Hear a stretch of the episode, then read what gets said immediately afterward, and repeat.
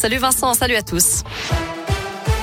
À la une de l'actu, le tour de vis du gouvernement pour endiguer la cinquième vague de Covid. Gabriel Attal s'est exprimé aujourd'hui à l'issue d'un nouveau conseil de défense sanitaire. Le porte-parole du gouvernement a notamment évoqué le renforcement du port du masque en intérieur comme en extérieur.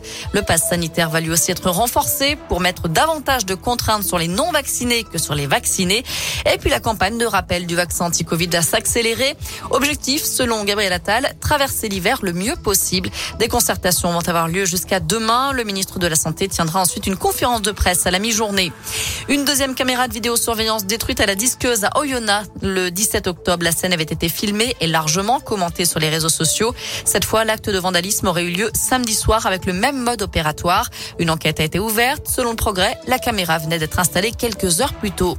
Jean Castex déplore une tragédie après le naufrage d'une embarcation de migrants au large de Calais. Au moins 20 personnes ont perdu la vie en tentant de regagner la Grande-Bretagne.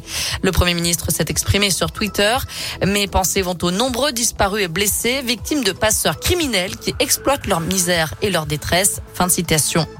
Nicolas Hulot quitte définitivement la vie publique. L'ancien ministre est visé par de nouvelles accusations d'agression sexuelle et de viol.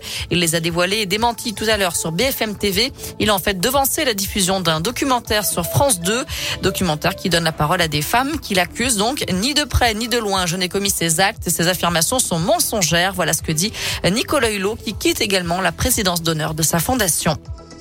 Un an de prison avec sursis et 75 000 euros d'amende pour Karim Benzema dans l'affaire de la sextape.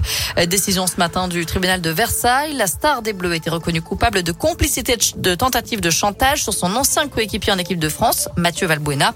Les avocats de Karim Benzema ont immédiatement fait appel de cette décision.